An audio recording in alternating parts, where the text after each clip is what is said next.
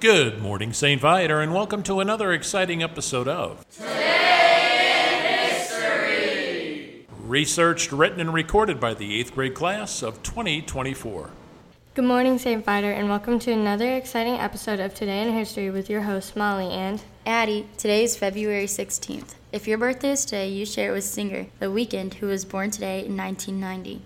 you also share it with movie actress Elizabeth Olsen. We only have one sad fact, so let's get it out of the way. Okay, today in 1760, Native American hostages were killed in Fort Prince George, South Carolina. That's sad. Do you want to say the history fact? Sure.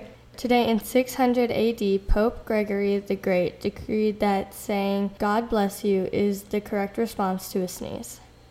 That's cool. How about a music fact? Okay, today in 1947, Morton Gould's Third Symphony premiered. Nice. Today in 1992, Garth Brooks won the 26th Country Music Association Award. That's cool. Can we do sports facts? Sure, I love sports. Today in 1923, U.S. Men's Figure Skating Championship was won by Sherwin Badger. Today in 1923, the U.S. Ladies Figure Skating Championship was won by Teresa Weld Blanchard. Cool. Today's National Almond Day. I don't really like almonds, but that's cool. That was our last fact of the week. Aw. Tune in next week with your new host. This is Molly and. Addie. Bye, St. Vider.